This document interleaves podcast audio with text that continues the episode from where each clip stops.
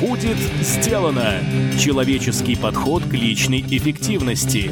Авторский подкаст от Маклахова Никиты. Добрый день! В эфире подкаст от проекта «Будет сделано». Программа для тех, кто хочет делать больше за меньшее время, а также жить и работать без стресса. Я ее ведущий Никита Маклахов. Сегодня у нас в гостях Андрей Курпатов, врач-психотерапевт, президент Высшей школы методологии, основатель интеллектуального кластера «Игры разума», автор более сотни научных работ и 12 монографий, а также бестселлеров о работе мозга «Красная таблетка» и «Чертоги разума». Мы с Андреем поговорим о том, как обстоят дела на самом деле. Есть ли у человека личность? Кто управляет кем? Мозг нами или мы мозгом?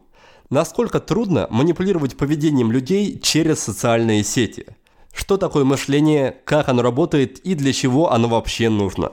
В общем, дорогие друзья, пристегните ремни. Сегодняшний выпуск вас точно не оставит равнодушными. Андрей, здравствуйте. День добрый. Очень рад с вами беседовать. Спасибо большое, что заглянули к нам в гости. И начать я бы хотел с такого момента, чтобы сразу погрузить наших слушателей в гущу событий. В своих книгах вы, по крайней мере в первой, в «Красной таблетке», много пишете о том, что у нас все плохо, что не мы владеем мозгом, а мозг владеет нами, управляет нами, и что даже такой штуки, как человеческая личность, ее на самом деле не существует, это такая некая эфемерная очень субстанция. И в связи с этим к вам вопрос, как вам самому живется с осознанием этого, как вам живется в таком мире, где человек сам собой никак не управляет? Ну, я не скажу, что тут все плохо. Плохого в этом не замечаю, это правда. Мы с этой правдой живем всю жизнь, поэтому ничего в этом нету сверхъестественного. Вот. Относительно того, как мне живется, мне живется лучше, чем тем, кто считает, что у них есть эти иллюзорные образования в виде личности, например. Потому что личность – это точка нашей уязвимости. Личность – это та социальная роль, которую вы сами себе прописали, такой нарратив, который вы создали о себе, и вы должны теперь соответствовать этому нарративу. Понятно, что если вы считаете, что там вы э, центр мира и вообще э, обладаете кучей всяких разных потенций этот мир завоевать, и, такая у вас личность невероятная, одаренная замечательная, нуждающаяся в развитии, то вы будете находиться в ситуации бесконечной фрустрации. Так что вы будете дико переживать из-за того, что у вас не получается добиться этих результатов. Если вы считаете, что ваша личность обладает какой-то особенной ценностью, то всякий раз, когда к вам будут предъявляться какие-то претензии, зачастую обоснованные, вы не сможете услышать, в чем суть этих претензий, да, и не сможете правильно среагировать на ситуацию. Поэтому я не вижу проблем с тем, чтобы отказаться от э, симулякров, от э, иллюзий. Избавление от иллюзий делает нас э, ближе к реальности, это как вынести мусор из дома, понимаете? Вот будет чище, будет яснее, будет точнее и жизнь, и деятельность. А что тогда останется на том месте, где раньше были иллюзии в виде личности?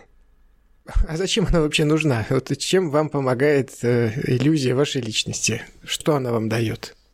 Ну, хотя бы какую-то точку опоры, что я есть в этом мире, но вы хотите опираться на симулякры? Это будет неэффективно. Вы, вы только просто сами себя запутаете.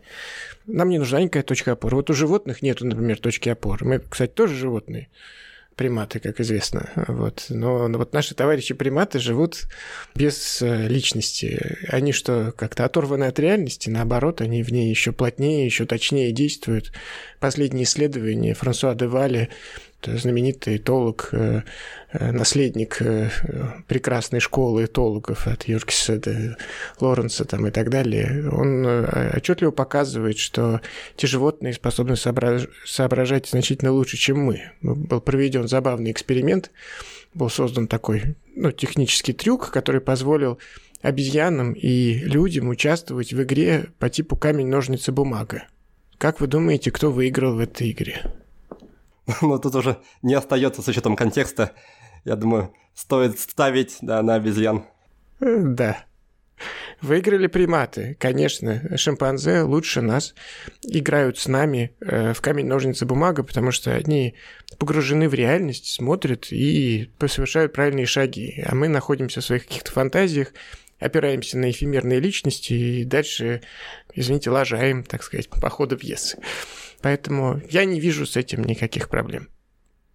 Хорошо, вы уже упомянули одно из исследований, э, эксперимент Дюваля, и мне хочется сослаться еще на некоторые эксперименты, которые были также описаны в ваших книгах, и которые у меня лично тоже вызывают такой дикий интерес. В частности, я говорю об экспериментах Соломона Аша про конформизм, о экспериментах Стэнли Милгрэма про подчинение авторитетам и об эксперименте Филиппа Зимбардо про воссоздание условий, при которых люди становятся, ну, буквально зверями за считанные часы.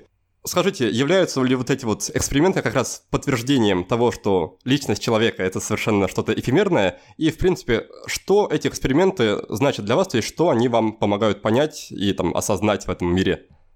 Прежде всего, все эти эксперименты относятся к так называемой социальной психологии. Э, социальная психология – это единственная наука, которая, собственно, есть в психологии. Вот, ну, сейчас уже есть такая эволюционная психология там, и так далее, целый, целый ряд психологических исследований, нейропсихология, которые основываются на объективных данных. Вот социальная психология – это психология, которая основывается на объективных данных, а не на такой эфемерной интроспекции, э, которые принадлежат э, такие направления, как там психоанализ, э, гуманистическая психология и так далее, каждый из которых является таким большим-большим сложно организованным фантазмом.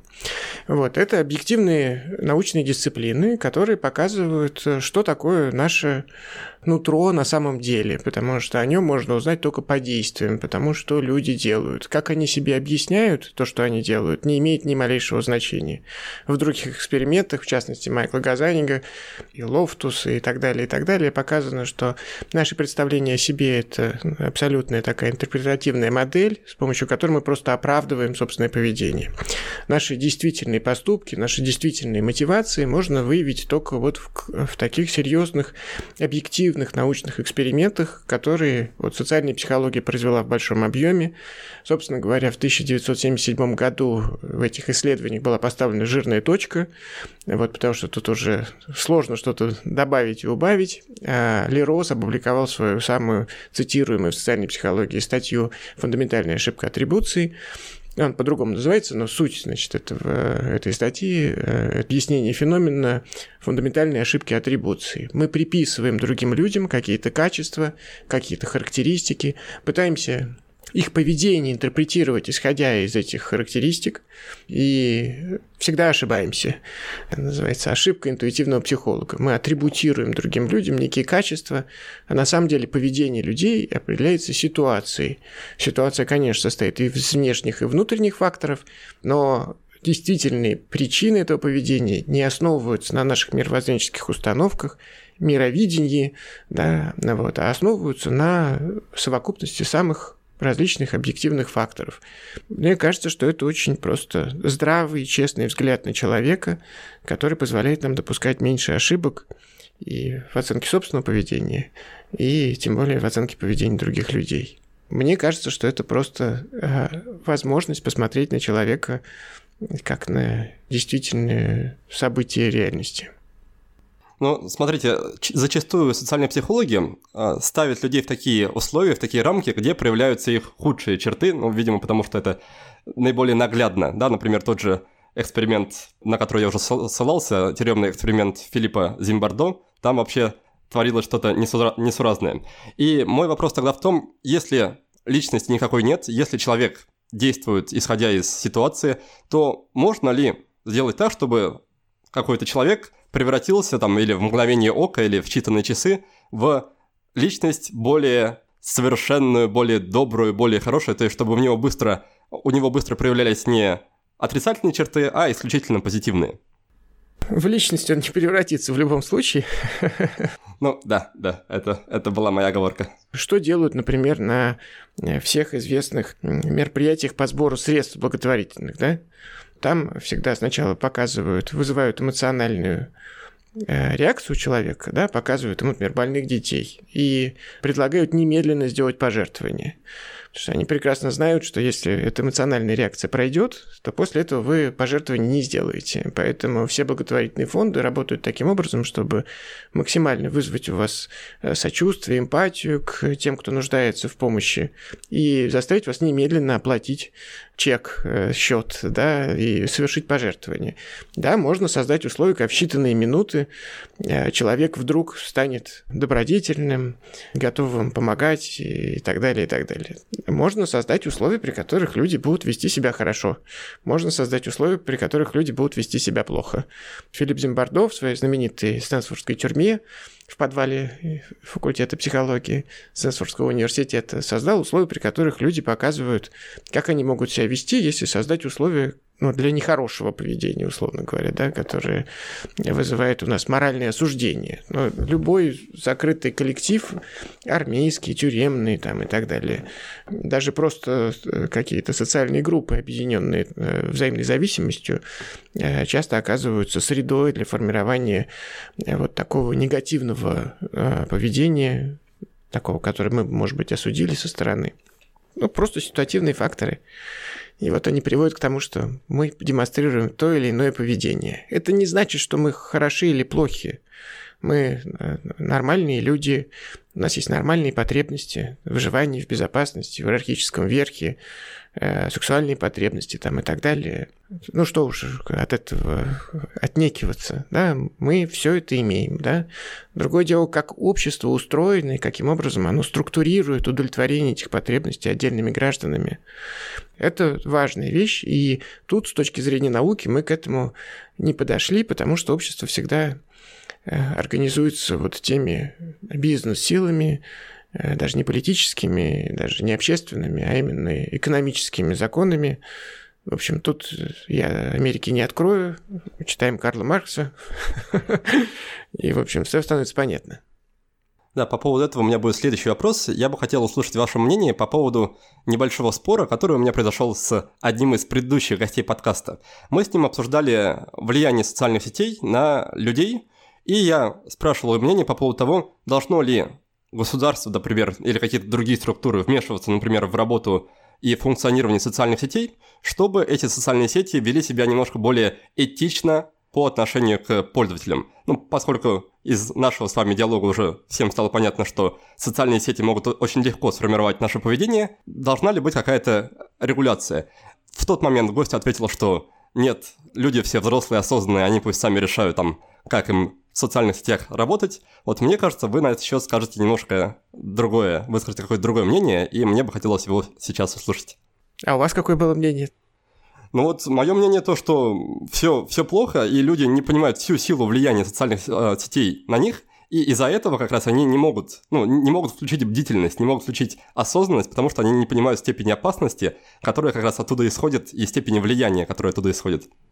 Я тут соглашусь с обоими ораторами, ну вот, просто в разных частях. Значит, э, вы абсолютно правы, что социальные сети сейчас стали инструментом манипуляции сознанием.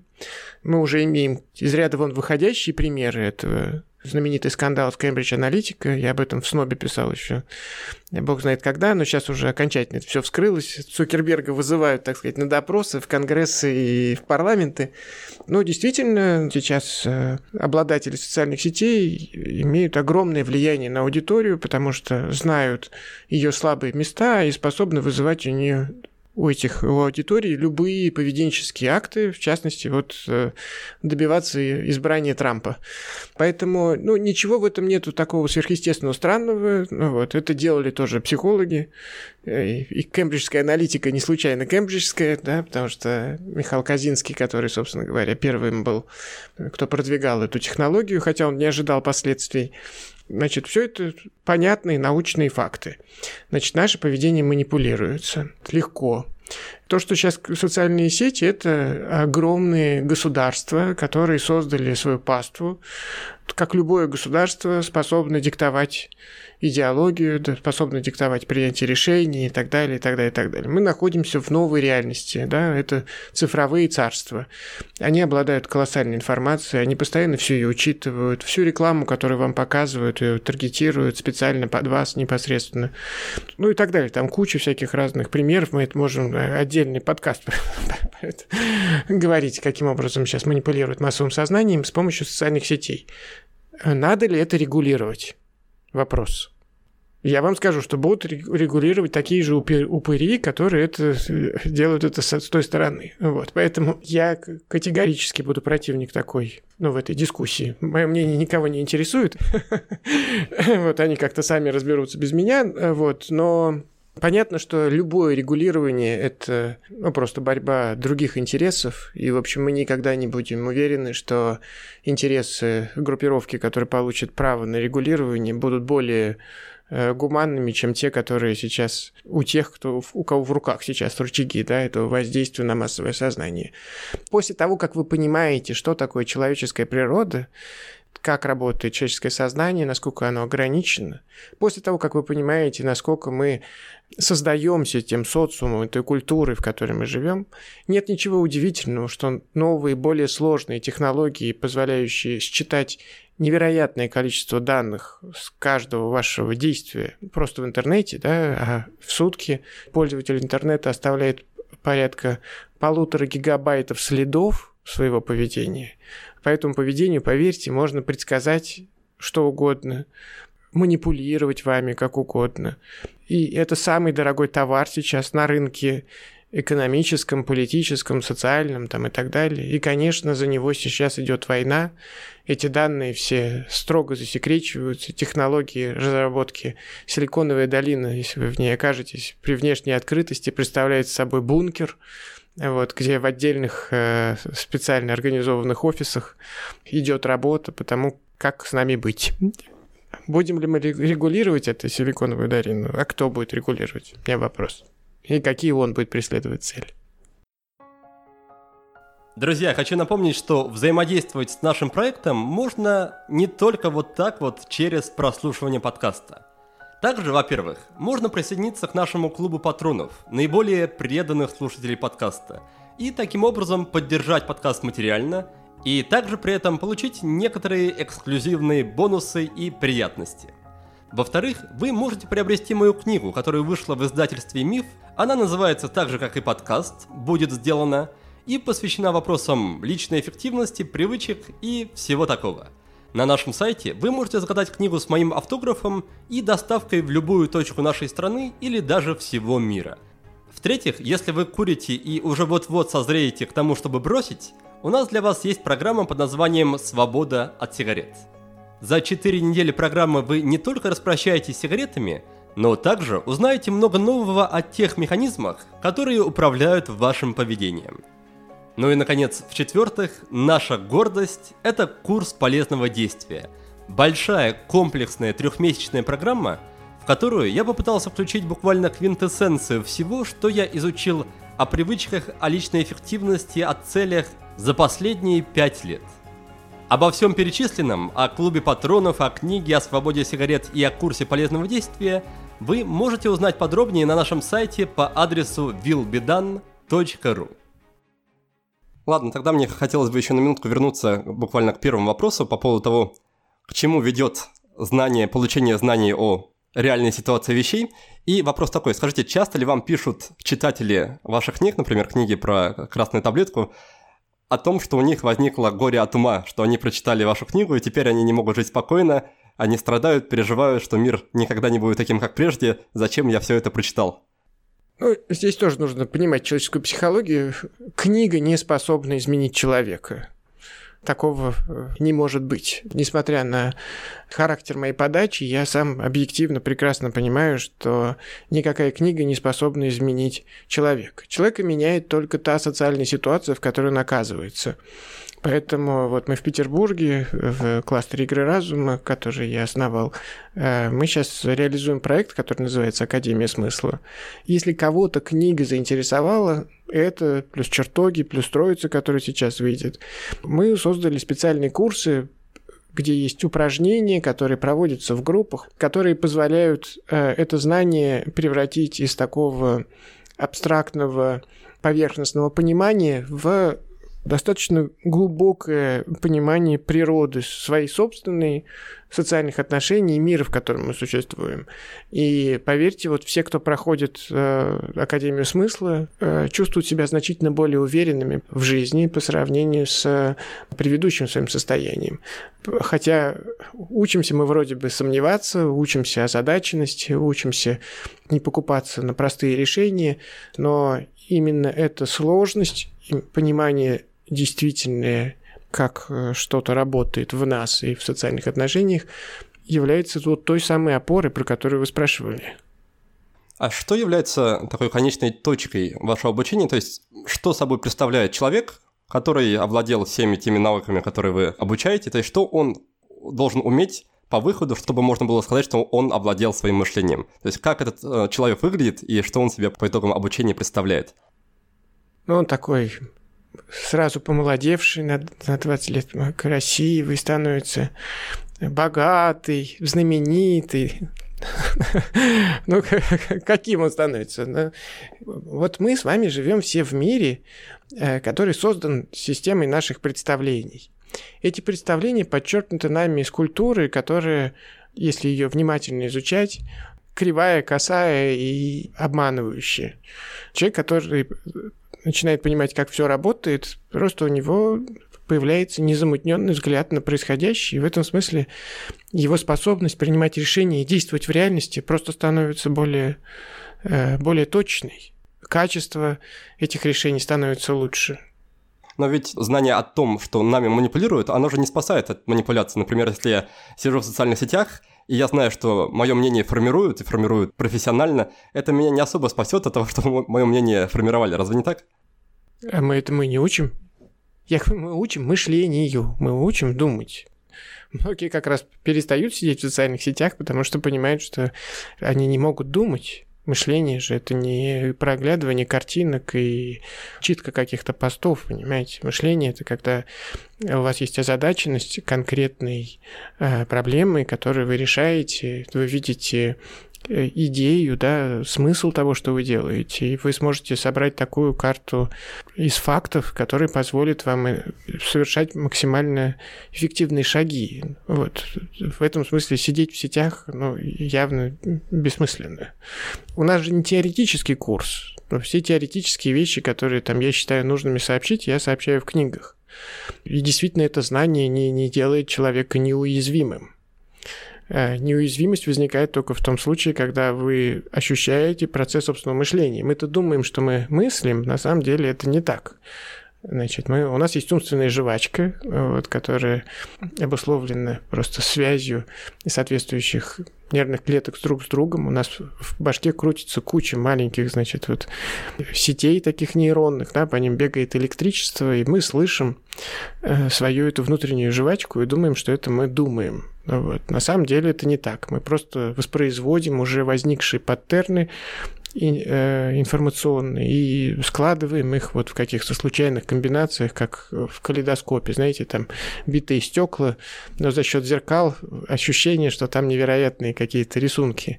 Вот. Это все иллюзия, там просто битые стекла в калейдоскопе коробочки. И наша задача просто увидеть э, эту некорректность нашего мышления и э, создать условия, при которых наш мозг действительно будет озадачен решением здравым, объективным, эффективным. Это сложно объяснить. Э, я не знаю, читали ли вы «Чертоги разума», книгу вторую в этой серии – вот. вот в чертогах разума достаточно подробно описывается механика, вот, а на занятиях эта механика с помощью упражнений становится опытом. Поэтому так. Да, понятно, что словами на словах не передать никакое знание, никакой навык, нужно все это осваивать. Но, тем не менее, мы пока находимся в таком формате, что нужно, можно и нужно только общаться. Поэтому хотел поговорить еще немножко о первой книге из этой серии про красную таблетку. А, очевидно, что на эту книгу немножко оказал влияние фильм «Матрица». И в связи с этим мне хочется, во-первых, сказать спасибо вам, потому что я этот фильм очень люблю, и в частности был в книге отрывок из той сцены, где э, Нео встречается с Пифи и пытается выяснить, э, избранный он или нет. И вот мне прям, как это правильно сказать, открыл глаза, в общем, тот момент, что очень нелепо спрашивать человека о том, избранный ты или нет, что сама вся эта сцена была абсурдная. Вот я с, с этой стороны про нее не думал. И мой вопрос заключается в том, как вы относитесь в целом к фильму, какие видите в нем, возможно, там слабые места, сильные места, насколько он соответствует там ситуации в нашей реальности. Что вы скажете про «Матрицу»? Я там пишу в книге, что я избрал э, образ матрицы просто потому, что он максимально известен аудитории. Идея-то, мягко говоря, не нова. Э, Джон Цзы со своей бабочкой и Платон со своей пещерой рассказали об этом тысячелетия назад. Ну, ни, ничего нового здесь нет. Ну, здесь, здесь же два аспекта, да, вот э, один аспект такой вот футурологический, да, относительно того, как мы все переходим в некое цифровое бытие и существуем вот э, в действительно цифровой матрице, да, это интересная идея. Реймонд Курцвейл обещает нам, что это случится уже в 2045 году. Вот, и мы туда перейдем в это в цифровое пространство и обзаведемся виртуальными телами. Поэтому с точки зрения футурологии идея это оправдана. Вот. К чему это может привести, можно узнать из сериала Черное зеркало. У меня есть э, к нему масса вопросов этого сериала, но Чарли Букер действительно прекрасный черный юморист, который показывает, как наши физиологические, присущие нам биологические тенденции, оказавшись в этом цифровом мире, каким они могут привести драматическим последствиям. Ну, в общем, ну, футурологически, да, мы движемся в цифровую среду. Да, скоро будут чипы, да, скоро будет соединение мозга э, с облаком, с возможностью пользоваться информацией, лежащей на сторонних серверах, а не только в коре головного мозга и так далее. Да, возможно цифровое бессмертие. Все эти вещи сейчас разрабатываются, ну, пока мы видим только какие-то элементы, общие единичные пазлы этой большой картины, но туда идут, в общем, смело и ученые, и бизнес. Поэтому все это будет развиваться, конечно. Второй вот такой метафорический смысл матрицы, да, это состоит в том, что мы живем с вами в системе неких представлений, а вообще существует реальность. И наше вот представление о реальности всегда просто такая модель реальности. На самом деле реальность сложнее, из других точек обзора она выглядит иначе. Наш познавательный аппарат очень ограничен, потому что создавался, в общем, под вполне утилитарные цели выживания биологического существа э, в дикой природе. Поэтому в этом смысле, именно в этом смысле в красной таблетке, не в футурологическом, а в таком больше философском, да, поэтому я и Платона вспоминаю, и китайскую философию и так далее. Ну, это общий принцип. Есть реальность, вот, она нам недоступна, мы получаем просто от нее некие сигналы, и дальше мы эти сигналы преобразуем в некое свое видение мира. И это видение мира, оно дальше начинает казаться нам объективным, точным, правильным и так далее, но оно всегда неверное. И поэтому, если мы находимся вот в абсолютной уверенности, что наше представление о реальности верные, мы обязательно будем совершать ошибки. И вот задача состоит в том, чтобы вбить, так сказать, клин и в эту трещину между реальностью и наших представлений о ней, вот, для того, чтобы научиться видеть в реальности больше, чтобы картину мира, которую мы создаем, мы делали более точной, менее зависящей от каких-то вот таких идеологий, каких-то представлений, которые искажают факты, Э, в нашем уже таком пространстве нарративов, дискурсов и прочей всей этой лоботы. Скажите, а по каким внешним или внутренним признакам человек может понять, насколько у него в этом плане все плохо, то есть насколько его представление о реальности отличается от того, что есть на самом деле? Вопрос такой хороший, но немножко меня обескураживающий. Нету идеального представления о реальности. Наш мозг не создан для того, чтобы знать, как устроен мир. Да? Если вы заглянете в квантовую механику, как говорил Нильс Бор, да, если вы познакомились с квантовой механикой и не пришли в ужас, значит, вы ничего в ней не поняли. Почему мы приходим в ужас, когда сталкиваемся с парадоксами, которые в квантовой механике сплошь и рядом обнаруживаются? Потому что наш психический аппарат, наш гносеологический аппарат не был эволюционно подготовлен к тому, чтобы мы занимались познанием квантового мира. Он точно так же не был эволюционно подготовлен для того, чтобы мы занимались познанием собственного мышления и мозга. Мы бы даже с вами не знали, что он у нас есть, если бы нам про это кто-то не рассказал. И вы его никогда не видели, кстати. Вы просто верите в то, что у вас есть мозг. Да, потому что мы не предназначены эволюционно познавать собственные психические функции. Это было бы странно, в общем, эволюции такой ерундой заниматься, нас оснащать таким аппаратом. Поэтому, конечно, наше знание всегда ограничено. Дальше вопрос результативности. Да? Вот если у вас есть какие-то цели, и вы хотите их достичь, то дальше э, встает вопрос, вот насколько точна ваша карта вот в этой области, в этой зоне, да, где располагается ваша цель, потому что чем точнее будет ваша карта, тем больше шансов, что вы получите искомые результаты. И, собственно, ну, это же делается познание не ради познания, а познание ради результатов. Вот почему эти распрекрасные искусственные интеллекты и бигдата так прекрасно э, нами манипулируют, а нам так сложно кем-то манипулировать. Мы все время хотели бы от своих близких потребовать какого-то, добиться от них какого-то поведения, но они не ведут себя так, как нам хочется. А какой-нибудь Казинский вместе с Цукербергом э, берут и заставляют нас делать что-то, что, в общем, считают нужным. Почему это происходит? Потому что бигдата считает реальные факты она не, не, она не занимается какими-то абстрактными представлениями. Знаете, вот это все время говорят, что вот искусственный интеллект никогда не создадут, потому что, значит, вот он там не сможет как человек. А вот не надо как человек.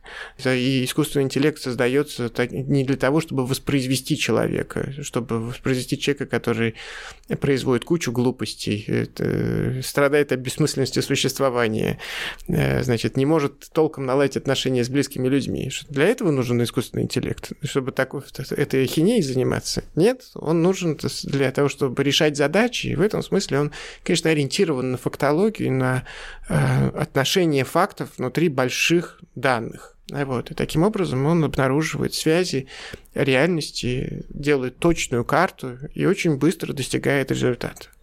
То есть в этом контексте можно сказать, что аксиома, а, согласно которой человек не получает результата только по той причине, что он не знает, как получить результат, вот эта аксиома будет верна. Да? То есть если человек говорит, что я все знаю, но там что-то не сходится, то на самом деле он, наверное, все-таки что-то не знает, да? Конечно, просто мы тут забегаем вперед, потому что, конечно, все сложнее, чем простые формулировки. Да? Вот. Понятно, что в мире существует большое количество содержательных ограничений.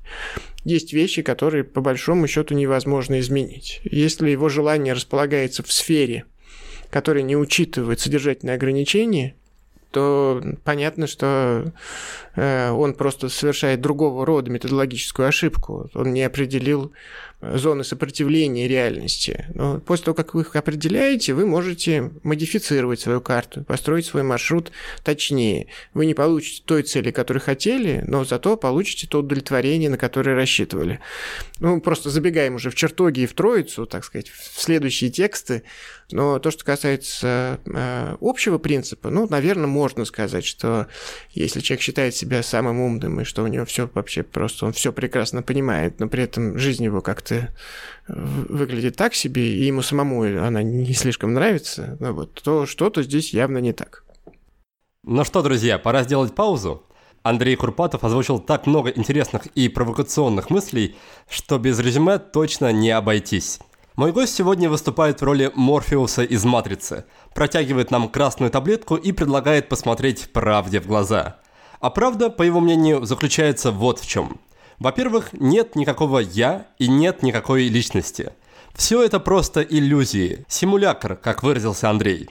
Во-вторых, реальность нам недоступна, а наши представления о ней всегда ошибочны. Мы просто не можем понять, как все устроено, потому что мозг для этого не предназначен. Выходит, что мы живем в мире, который сами себе придумали, и опираемся не на факты, а на свои гипотезы, и поэтому постоянно допускаем ошибки. Андрей считает, что в такой ситуации лучшее, что можно сделать, это отказаться от иллюзий. Когда пелена спадает с глаз, появляется новое видение и возможность составить более точную картину реальности. Именно она, а не эфемерная личность, становится надежной точкой опоры. Человек начинает принимать более точные решения, быстрее двигается к целям и действует более эффективно. Кроме этой интереснейшей темы, мы обсудили цифровое настоящее и цифровое будущее. Андрей говорит, что сейчас за всеми нами наблюдают, информацию о нас покупают и продают, нашим сознанием манипулируют, а на наше поведение влияют самыми разными способами. Все это делается в том числе посредством социальных сетей. которые уже превратились в целые государства. Вряд ли этот процесс можно регулировать, и уж точно его нельзя остановить. Поэтому в перспективе мы все будем жить в цифровом пространстве, обзаведемся чипами, аватарами и, может, даже обретем бессмертие виртуальной реальности. Хорошо, Андрей, хотел бы попросить вас немножко рассказать о себе. А расскажите, как выглядел ваш процесс перехода от психотерапии в нейрофизиологию? В связи с чем вообще этот процесс возник? То есть почему вы решили отойти от психотерапии? И каким образом вы погружались в науку о мозге? То есть что именно делали, как, где учились, что изучали, чтобы дойти до всех вот этих вещей, которыми вы сейчас делитесь? Тут я сталкиваюсь с мифом о себе, поэтому немножко его развенчаю. Я не имею никакого психологического образования. Я врач, врач-психиатр. Обучался в военно-медицинской академии. На кафедрах, где работали Сеченов, Павлов, Бехтерев и так далее. И путь нейрофизиологию я начал в 16 лет, условно говоря. То, что касается психотерапии, которой я занимался, она называется системная поведенческая психотерапия. Я написал соответствующую монографию руководства по системно-поведенческой психотерапии. Вот, если вы посмотрите, она вся основана на нейрофизиологии от начала и до конца. Вот, никакой там психологии нету близко. Мы лечим психические расстройства. Психические расстройства – это нейрофизиологические феномены, и, соответственно, мы их лечим, исходя из этих знаний внешне там меня могут называть психологом сколько угодно, но вот я от этого психологом не стану. да, я врач, психиатр, психотерапевт. Плюс первая моя монография, которую я написал в 21 год, еще на пятом курсе в медицинской академии, она была посвящена методологии, то есть способу организации знания, чем я до сих пор занимаюсь. Сейчас я просто показываю, каким образом те психические механизмы, нейрофизиологические механизмы, которые, собственно, определяют нас, определяют и нашу гносеологическую функцию, нашу способность к познанию, к организации знания. Я всегда этим занимался. Ну, вот. То, что я создал системно-поведенческую психотерапию, основанную на э, нейрофизиологии, то, что я написал много вот этих книг, которые там, там 5 миллионов экземпляров напечатали, они все основаны на нейрофизиологии. Сейчас э, и в книжках пишу, и вообще рассказываю, что у нас сейчас тут необыкновенный прорыв в области нейрофизиологии, что мы так много всего поняли вдруг про мозг человека. Ну вот Правда состоит в том, что что-то такого радикально нового мы ничего не поняли.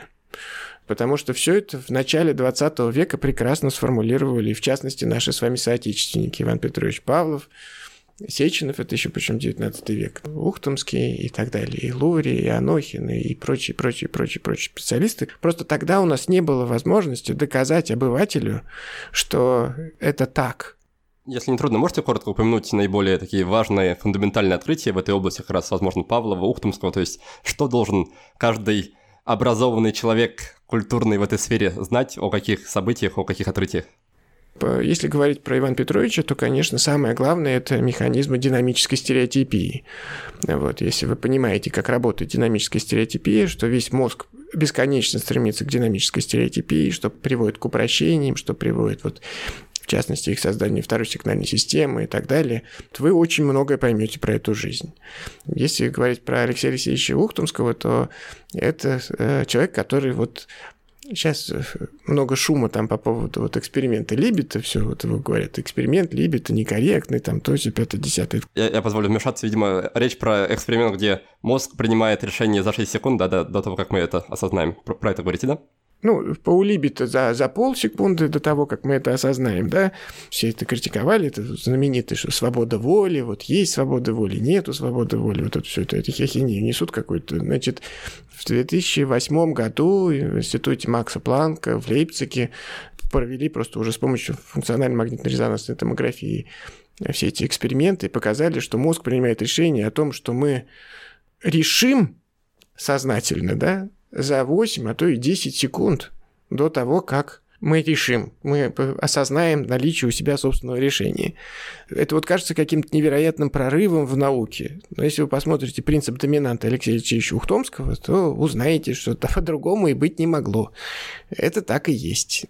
Просто современная наука, она вот то, что раньше мы косвенно понимали из экспериментов, сейчас делает э, вот таким наглядным, что э, всякий обыватель, который будет с этим спорить, будет выглядеть просто недоумком. До этого вот можно было как-то попытаться еще пофилософствовать, там, почесать репу, сказать, боже, боже, что такое свобода воли, есть у нас свобода воли.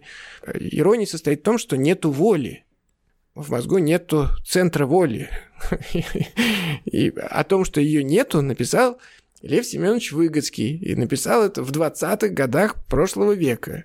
И объяснил, почему ее нету. Кому интересно это читать? Всем интересно думать, что у них вот личность есть, они сейчас займутся развитием, и вот воли у них какой-то вагон. Просто они что-то не могут никак встать с дивана и прекратить ерзать в своем телефоне, ну вот. А так воли у них просто вагоны маленькой тележкой. Да нету никакой воли. Это совершенно другие механизмы за это отвечают. А то, что нам кажется кто-то волевым человеком, это совершенно не значит, что есть воля как таковая, да, просто другие механизмы определяют его поведение, а мы это считываем как наличие воли. Нету воли.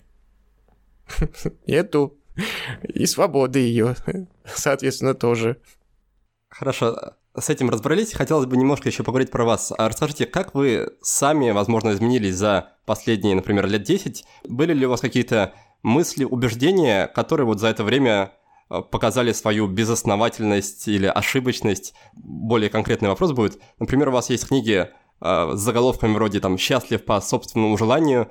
Спустя время, прошедшее с публикацией этих книг, согласны ли вы еще с тем, что там изложено, или вы уже немножко поменяли и отошли от всего этого, поменяли свое мнение на и, возможно, уже там отчасти жалеете, что публиковали такие книги не то, что не жалею, горжусь. И сейчас вот переиздание, кстати, вот вчера обсуждал с дизайнером обложку, значит, на счастлив по собственному желанию. Здесь не нужно путать слова, да, когда я в э, красной таблетке рассказываю, что счастье невозможно, я рассказываю об этом идеалистическом представлении о счастье. А книга «Счастлив по собственному желанию» — это, по сути дела, такой практикум по психотерапии, состоящий из 12 психических механизмов, которые нужно понять, освоить и как бы реализовать для того, чтобы справиться с неврозом. Просто раньше была такая формулировка часто, не знаю, как сейчас ее используют, ну, наверное, используют, да, уволиться по собственному желанию. И здесь обыгрывается просто эта, эта формулировка. Да? Уйти из невроза можно только по собственному желанию, зная механизмы, как это делается. Книга «Счастлив по собственному желанию» дает инструменты выхода из невроза. Невроз – это очевидное несчастье, и выйти из него – счастье. Вот. И можно сделать это только по собственному желанию. Вот. Поэтому никаких противоречий здесь нет количество вот, как бы сказать, неврозов только растет, да, и мы входим в век, где это будет, в общем, главной болезнью, потому что все наши базовые потребности удовлетворены, а когда базовые потребности удовлетворены, мозг начинает сходить с ума, потому что он эволюционно не был предназначен к тому, чтобы все его базовые потребности были удовлетворены. Если говорить просто про мою какую-то интеллектуальную эволюцию, то э, здесь все печально, потому что мозг наш такая штука, который лучшие свои вещи делает, как правило, до 30 лет, а после этого мы просто эксплуатируем результаты, накопленные в процессе первого такого сознательного десятилетия, да, с 20 до 30 лет. Все мои базовые вещи, методология, да, чем я сейчас занимаюсь, возглавляю высшую школу методологии. Первая книга была написана, я говорил, 21 год. Системно-поведенческая психотерапия была сделана, там, я не знаю, 27 мне было, 28. Самая главная моя книга, которая называется «Психософический трактат», в которой, собственно, квинтэссенция того, чем я занят, была написана в 29. Вот э, как дневник канатного плюсуна. И с тех пор я просто, вот создав этот э, когнитивный аппарат, просто показываю, как он может работать в различных сферах. Как он может работать в сферах по созданию контента, как он может работать в сферах по воздействию на аудиторию, как он может работать в сферах бизнеса, медицины, общественного сознания там и так далее. Поэтому, к сожалению, вот после 30 лет я воспроизвожу просто то, что было сделано до 30. Я думаю, стоит мне и нашим слушателям воспринять это как совет. Если еще нет 30, то поспешить вложиться в себя как можно больше, чтобы потом пожинать плоды. Да, ну просто надо же понимать, что вот до 30 лет у нас, по сути дела, происходит формирование вот дефолт-системы мозга, про которую я активно рассказываю вот как раз в чертогах, в чертогах разума «Убей в себе идиота».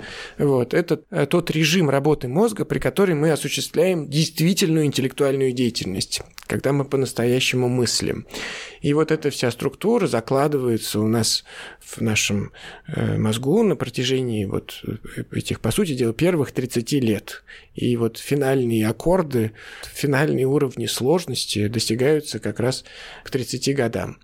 Мы уже постоянно в себе представляем гениев вот такими умудренными седыми старцами – мы не понимаем, что Ньютон был 21-летним мальчишкой, когда формулировал свои законы, что Эйнштейну было там сколько, 20, 23, 24, когда он там делал свою теорию относительности, что Дарвин сделал свое открытие на рубеже 25 лет. Бор считался стариком, понимаете, у них было 27 или 28 лет, когда принцип дополнительности был сформулирован дело молодых делать грандиозное, это правда.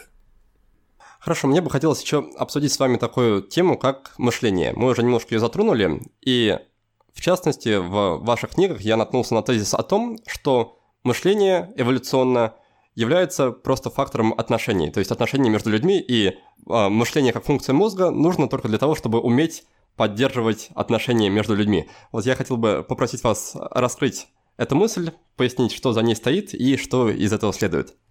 Ну, первое, что мы должны понять, что мышление не возникло у нас с появлением языка. Как я вам уже сказал, животные могут прекрасно мыслить, они способны мыслить без языковых конструкций. Дальше, соответственно, есть четкая математическая закономерность, выведенная оксфордским профессором Робином Данбаром, который продемонстрировал, что размеры мозга приматов коррелируют с размером групп, которые приматы образуют.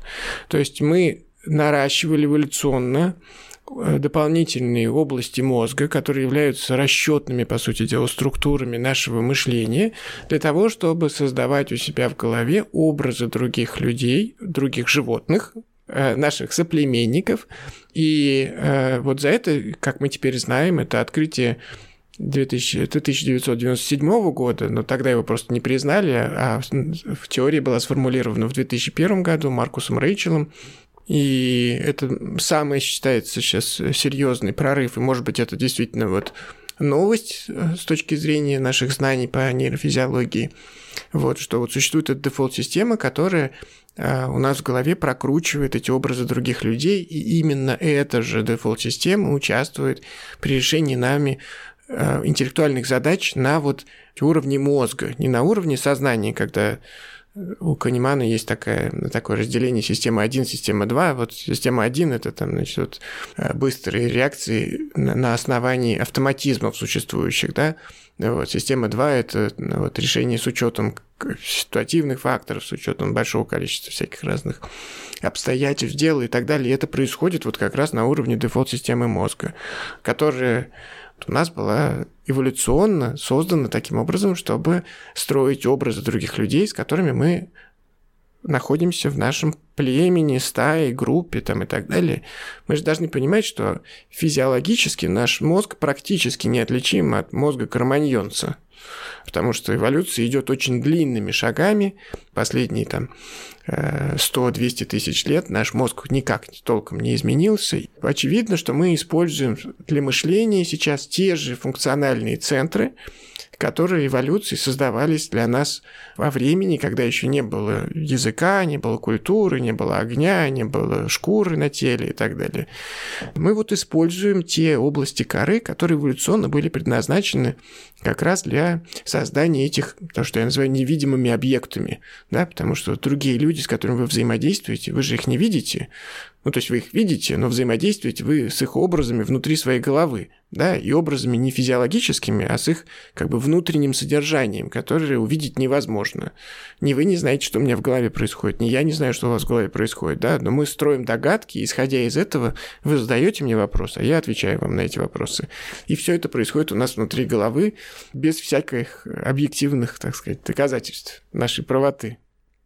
А говорит ли э, вот это число Данбара, вот эти исследования о том, что чтобы стать человеку поумнее, ему нужно тренироваться в построении отношений с большим количеством людей? То есть поможет ли это э, в качестве тренировки мышления?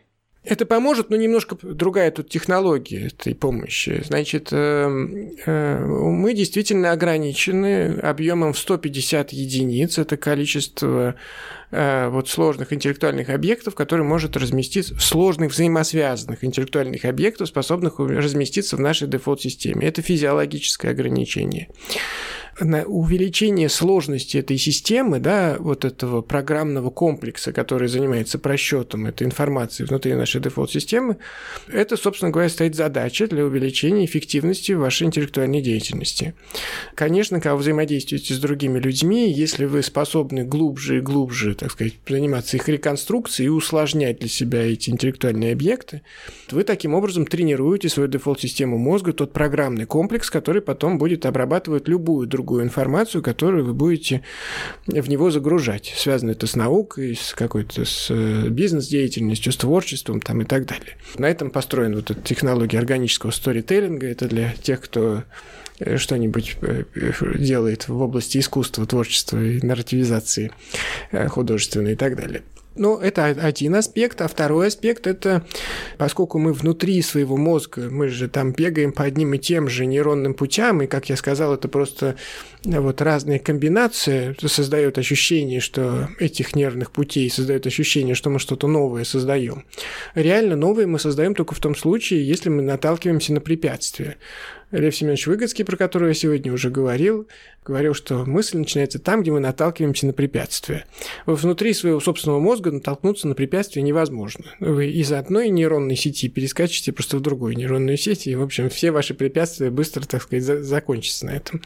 Препятствия для мышления создают другие люди, и в этом смысле их важность просто невероятна, но если вы просто можете от них отпрыгнуть, как э, теннисный мячик от стенки, то никакого препятствия Э, результата для мышления не даст. Задача состоит в том, чтобы находиться в процессе интеллектуальной работы вместе с другим человеком и вот испытывая это сопротивление вместе двигаться каким-то единым поставленным для вас целям. В этом случае мышление действительно будет вынуждено порождаться, и оно возникает как раз в рамках этой совместной мыследеятельности. Но тут я не оригинален, это, в общем, э, со времен Сократа, который все превратил в диалог, и совершенно не случайно, и заканчивая Щедровицким, который, собственно говоря, мыследеятельность рассматривал как ключевой процесс методологии сборки сложных интеллектуальных систем. Да, это очень интересно. У нас в гостях был Дмитрий Шеменков. Он врач и рассказывает о том, что наше здоровье целиком и полностью зависит от отношений с другими людьми. И тут оказывается, что не только здоровье, но и мышление, и, по сути, все, что самое важное в жизни, оно построено на взаимодействии с другими людьми. Про здоровье я не уверен. Понятно, что онкология – это онкология, и нет никакого взаимодействия с другими людьми. Только со своими дальними-дальними родственниками, которые предками, которые вам подарили тот генетический груз, который вас приводит там, к онкологии или каким-то другим заболеваниям, имеющим наследственную природу и так далее. Ну вот, поэтому я бы не стал так обобщать, но вот мышление действительно изначально и по сути своей сугубо социальные вещи.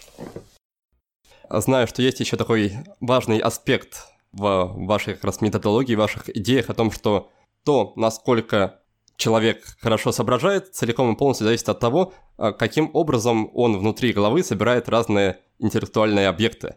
Если можно, коротко про это напоследок расскажите, в чем суть, как этому можно учиться и тренироваться, и чем это знание вообще полезно? Краткость будет состоять в том, что мы э, биологически представляем собой три разные подвида людей. В зависимости от того, какая из э, структур участвующих в э, картировании реальности у нас нейрофизиологических структур является первичной, мы делимся на три вот этих типа – центристы, рефлекторы и конструкторы. Это еще в свое время, опять же, Иван Петрович начал, Конрад Лоренс подсобил, вот, и э, Иван Петрович делил тогда на мыслителей, и художников, и говорю, что есть средний тип. О том, что такое средний тип, мы узнали уже благодаря исследованиям методологическим. Значит, соответственно, что такое эти три типа? Три типа – это, во-первых, три совершенно разные модели поведения, которые очень сложно выявить у человека, потому что мы пользуемся одними и теми же словами. Когда я вам говорю слово «любовь», вы что-то там себе думаете. Но поверьте, три разные типа людей понимают под этим понятием совершенно три разные вещи. Но они же не знают, что они понимают разные вещи. Говорят, я тебя люблю, и я тебя люблю. Для одного это значит раствориться и превратиться в единое целое, а для другого создать очень функциональную систему отношений, в которых комфортно и удобно. А вот для третьего это значит вообще, что теперь, наконец, он оценен по достоинству, и вот, вот наконец, его момент славы, так сказать, наступил. Да? Три разные реакции на одно и то же слово. И участники переговоров не знают, что они говорят о разных вещах, потому что слова они используют одни и те же. В общем, короче говоря, если вот опустить эту такую э, психологическую вещь и оставить только связанную с мышлением, то мы увидим, вот, что существует три способа сборки интеллектуальных объектов. Что такое интеллектуальный объект? Это любое производное вот психики, это вот интеллектуальный объект. Мы постоянно занимаемся тем, что мы создаем некие карты реальности, с которыми мы имеем дело. И вот любая такая карта является интеллектуальным объектом. И вот собирать эти интеллектуальные объекты нужно тремя разными способами, в зависимости от того, каким образом настроен ваш вот гносеологический, будем так говорить, психический аппарат и вы можете собирать это как конструктор, да, и это будет просто набор взаимосвязанных закономерностей, и таков будет ваш мир. Вы можете собирать это как центрист, для вас это будет большое количество самых разных сущностей, которые вы усматриваете в тех или иных явлениях, феноменах. И это может быть рефлекторский тип, когда вы определяете значимость и ценность каждого из элементов, да. И вот, соответственно, задача третьего курса Академии смысла, задача Троицы, вот она проясняет, каким образом скомбинировать в своем мышлении все три типа сборки интеллектуальных объектов для того, чтобы и видеть сущность, и видеть закономерности и структуры, и понимать ценность и значимость, зачем это надо. Вот когда эти все три способа сборки мы учитываем, мы получаем максимально сложную вот, э, карту реальности. Чем сложнее карта, вы понимаете, да, попробуйте взять карту Марко Поло и совершить путешествие. А потом возьмите Google Maps и тоже совершите путешествие. И чем отличаются две карты? Марко Поло и Google Maps. Они отличаются только количеством учтенных фактов. Если вы можете собрать вот такую карту внутри своей головы, используя все три способа сборки интеллектуальных объектов, вы получаете максимально эффективную такую модель реальности и можете достигать целей с большим, так сказать, успехом. Пришло время подвести финальные итоги нашего разговора с Андреем. Во второй части мы вспомнили несколько важных фактов о том, как работает мозг человека. Во-первых, он тяготеет к формированию устойчивых форм поведения, то есть привычек. Во-вторых, он принимает решение за несколько секунд до того, как мы это решение осознаем. В-третьих, по словам Андрея, у человека нет воли, а значит нет и силы воли. Далее мы переключились на тему мышления и выяснили, зачем оно нужно на самом деле. Андрей рассказал, что мозг предназначен, среди прочего, для создания интеллектуальных объектов, например, образов других людей. С этими образами мы, по сути, и общаемся, и в процессе общения прокачиваем свой мозг. Да и в целом, интеллектуальная работа начинается только тогда, когда есть препятствия – а его нам может создать только другой человек. Если вместе работаете над какой-то проблемой или целью, то удастся создать нечто новое. Напоследок Андрей рассказал о трех основных типах людей. Эти типы различаются между собой способами сборки карты реальности. Итак, есть центристы, рефлекторы и конструкторы. Центристы воспринимают мир как большое количество разных сущностей и явлений. Конструкторы видят в нем мозаику, набор закономерностей – а рефлекторы оценивают, насколько важен каждый элемент в картине мира. Если научиться комбинировать три типа сборки в своем мышлении, то можно построить максимально точную и детализированную карту реальности. Тогда на этом давайте переходить к нашей традиционной рубрике. В рамках этой рубрики я задаю гостям 5 коротких вопросов, а длина ответов уже будет зависеть от вас.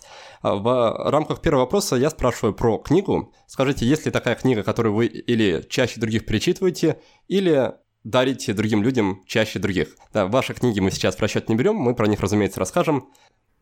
Если мне надо дарить книгу, я всегда знаю какую, да, ну вот, последнюю из своих.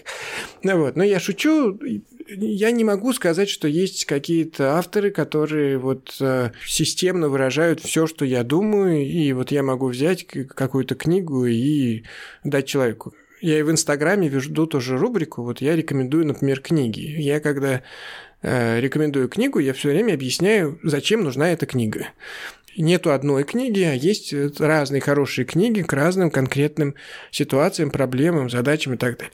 Если говорить про моего любимого человека, который что-то написал, написал книги, вот, это, конечно, Людвиг Витгенштейн, любимая моя работа у него, это работа о достоверности, это его последняя работа, незаконченная, мы ее уже имеем, как бы сказать, восстановленной благодаря трудам его учеников, вот, но, на мой взгляд, она, она удивительная.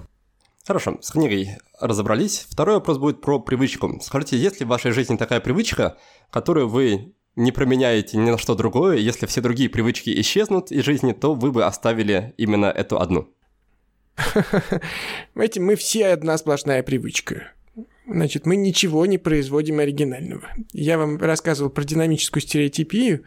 Динамическая стереотипия описывает как раз механизм привычки. И Иван Петрович Павлов говорил, весь наш мозг – это бесконечное стремление к динамической стереотипии. Даже то, что я сейчас с вам говорю, вот, это все уже какие-то привычки. Привычки знать эти слова, привычки вкладывать в них соответствующий смысл, привычки комбинировать их для того, чтобы передать какой-то смысл да, собеседнику и так далее. Для меня вопрос еще более тяжелый, чем прежний, потому что я не понимаю, как можно избавиться от какой-либо привычки. Ну, то есть я понимаю, как можно менять привычки, как можно формировать новые привычки там и так далее, но я просто понимаю, что мы все одна большая привычка. Да, я, я понимаю, что мы тут утыкаемся в ограничении терминологии. Можно тогда просто поменять вопрос на какое-то действие, которое вы любите там или привыкли совершать на более-менее регулярной основе и которые приносят вам или, там, или пользу, или радость, и вы считаете, что вот это достойно того, чтобы на это тратить время? Читать книжки, заниматься сексом. Какие есть еще варианты? Двух, я думаю, будет достаточно. Хорошо. Тогда будет третий пункт. Это пункт о вопросе, который вы бы посоветовали людям задавать самим себе почаще, если они хотят прийти к каким-то открытиям, осознаниям, переменам, к чему угодно. То есть тот вопрос, который э, следует задавать самому себе. Самый главный вопрос методологии мышления. Что происходит на самом деле? Есть. А дальше четвертый пункт, он про инструмент. Это может быть как а, какое-то приложение, то есть виртуальный инструмент, так и что-то из реального мира, что вам помогает, облегчает жизнь, делает жизнь как-то веселее, приятнее. То есть что-то, что вы используете на, опять-таки, регулярной основе, что вам как-то помогает в жизни. А, а можно тот же самый ответ? Читать книжки, да, и, и про секс. Про секс? Нет. Но я, я здесь, кстати, это совершенно серьезно, это же научно доказанный факт, во-первых, что после шести минут чтения текста книжного вы, э, уровень вашего стресса снижается на 68% в среднем. Поэтому это очень помогающая вещь читать. Ну вот, про секс я уже вообще молчу, потому что, конечно, это эндорфины, которые вырабатываются в больших количествах, и, в общем, это сильно улучшает э, человеку жизнь. Ну ладно, возможно, с пятым пунктом будет проще. Он про фильм. Критерии примерно такие же, как и с книгой. Что-то, что вы или пересматриваете, или что-то, что на вас произвело в свое время впечатление. Я кино практически не смотрю. Слишком долгий хронометраж, потратить два часа вот для меня это сложно. Сложно выделить такое время для, вот, для его убийства. Ну вот ничего в голову не приходит, по крайней мере. Ну хорошо, ладно, тогда не буду вас мучить. А, напоследок, в конце каждой беседы я оставляю гостям чуть-чуть времени, чтобы они могли рассказать о том, где слушатели могут за гостями следить или где они могут принять участие в каких-то мероприятиях, которые наши гости, то есть вы конкретно организуете. Ну, значит, что? Есть социальные вот эти все сети, Значит, есть YouTube с моими лекциями, в общем, кому интересно. Плюс я веду Инстаграм, он там больше полезной информации и сообщения о грядущих мероприятиях, на которые можно попасть. Вот. Есть социальные сети, соответственно, официальные тоже аккаунты в Facebook, Контакт. В общем, все, что должно быть таких в общем случаях. Я это, как вы понимаете, как я к этому отношусь, но вот понимаю, что это необходимо как канал коммуникации, поэтому торжественно, как бы сказать, всем, всем этим я и моя команда занимаемся. Если говорить про Петербург, то ну, я дислоцируюсь в интеллектуальном кластере игры разума, это улица Достоевского, дом 19, дробь 21. Это большое пространство, где у нас проходят лекции, работают самые разные вот лектории, э, образовательные проекты. И вот, в частности, Академия смысла тоже у нас здесь на Достоевского находится. Но у Академии смысла, соответственно, есть свои уже аккаунты в социальных сетях и сайты свои и прочее, прочее. Книжки мои есть в книжных магазинах. Да, и вот еще мне завели, я ничего не понимаю, у нас же есть сложное слово подкаст. Вот. И где-то эти подкасты тоже размещаются. И мне завели, и сейчас туда будут тоже загружать какие-то мои подкасты. Я уже успел его найти, так что ссылочку мы тоже укажем. Там уже два выпуска есть. Вот, видите, вы даже быстрее меня его обнаружили. Положение обязывает, да. Хорошо, Андрей, тогда, да, ссылки все мы укажем в блоге. Надеюсь, что ваша стая учеников, ваш коллектив студентов пополнится также нашими слушателями. А на этом мы с вами будем уже прощаться. Спасибо большое вам за уделенное время, за интересную беседу. Спасибо всем, кто нас сегодня слушал. Успехов и до новых встреч. Да, спасибо за вопросы. Они были очень точными, интересными и Спасибо вам большое за интерес к тому, что я делаю. Мне это очень дорого. Спасибо нашим слушателям. Удачи вам. А в следующем выпуске к нам в гости придет Максим Гончаров, известный врач-психотерапевт, кандидат медицинских наук, член Совета директоров и международный тренер Всемирной ассоциации позитивной и транскультурной психотерапии, а также директор Академии Adidas. Мы поговорим о том, есть ли вообще в современном мире здоровые и счастливые люди – а если есть, то вносят ли они хоть какой-то вклад в развитие общества? Как понять, что пришло время обратиться к врачу, который работает не с телом, а с умом? И главное, как разобраться, к какому именно специалисту следует обратиться? Должен ли хороший психотерапевт сам быть целостным и счастливым человеком? Что является фундаментом здоровой и счастливой жизни? Поговорим обо всем этом и о многом-многом другом. Я же прощаюсь с вами до следующей субботы. Успехов! Вы прослушали очередной выпуск подкаста от проекта «Будет сделано». Чтобы вы могли извлечь из него еще больше пользы, я оформил для вас специальные бонусные документы. В них в очень удобном и красивом виде собраны все самые главные идеи и рекомендации от наших гостей по каждому выпуску. Напишите пару приятных слов на странице подкаста в iTunes или опубликуйте ссылку на подкаст на своей странице в любой из социальных сетей, а после этого напишите мне в личные сообщения или на почту, и я буду рад отправить вам эти бонусные документы. Также не стесняйтесь присылать мне обратную связь, вопросы, идеи и комментарии. А я, в свою очередь, приложу все усилия к тому, чтобы каждый выпуск был интереснее и насыщеннее предыдущего. Оставайтесь с нами, и все самое важное в жизни будет сделано.